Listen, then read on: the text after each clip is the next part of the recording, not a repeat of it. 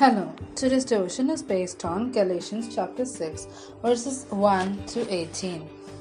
Brothers and sisters, if someone is caught in a sin, you who live by the Spirit should restore that person gently. But watch yourselves, or you also may be tempted.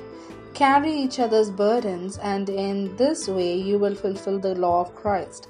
If anyone thinks they are something when they are not, they deceive themselves.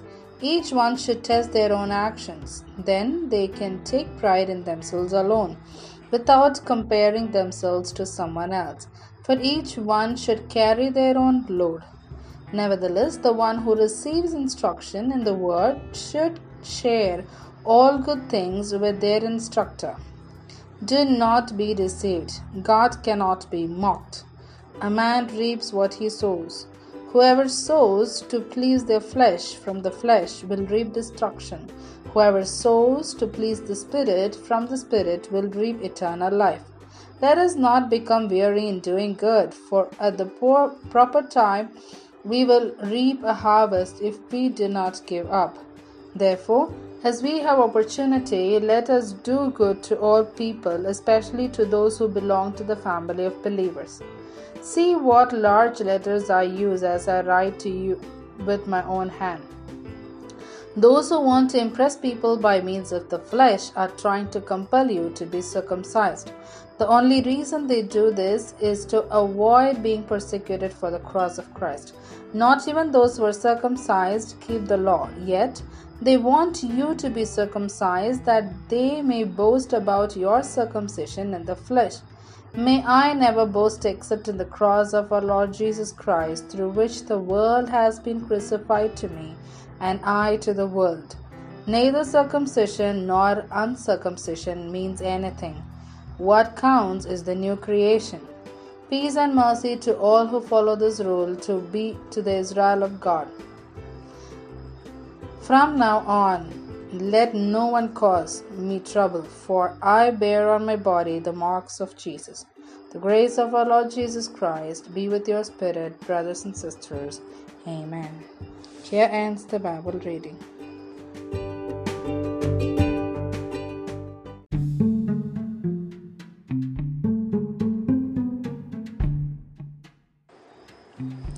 Living in the Spirit.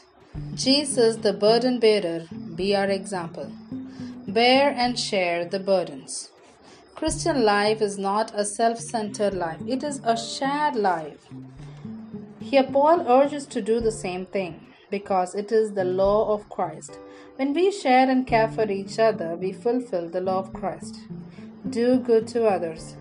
Salvation is by faith and grace alone and not by works. We do not earn it by our own works, but God has created us in Christ Jesus to do good works. So Paul urged the believers to get involved in good works. God gives us opportunity to do good works. We need to be sensitive to see the needs of others. It is also a good work to show our love and concern towards our ministers, teachers who labor for our spiritual welfare. Glory in the cross. At the end of the letter, Paul again raises his primary concern that is, the preaching of the true gospel. Preaching of the true gospel was opposed by both Jews and Greeks, so Paul faced persecutions from both sides. But the false teacher preached the gospel plus circumcision to escape persecutions by the Jews. Paul says he will always take pride in the cross, lift up the cross, even though it may bring persecution in his life. No more law, no more good works. Only the cross changes and gives new life. Let us not compare ourselves with others and feel good or great. Let us take pride in the cross of Christ and surrender before the crucified Christ. To God be all the glory. Dear God, help me not to remain satisfied with a self centered life. Help me to be sensitive to the needs of my fellow believers and the people around me. In Jesus' name, amen.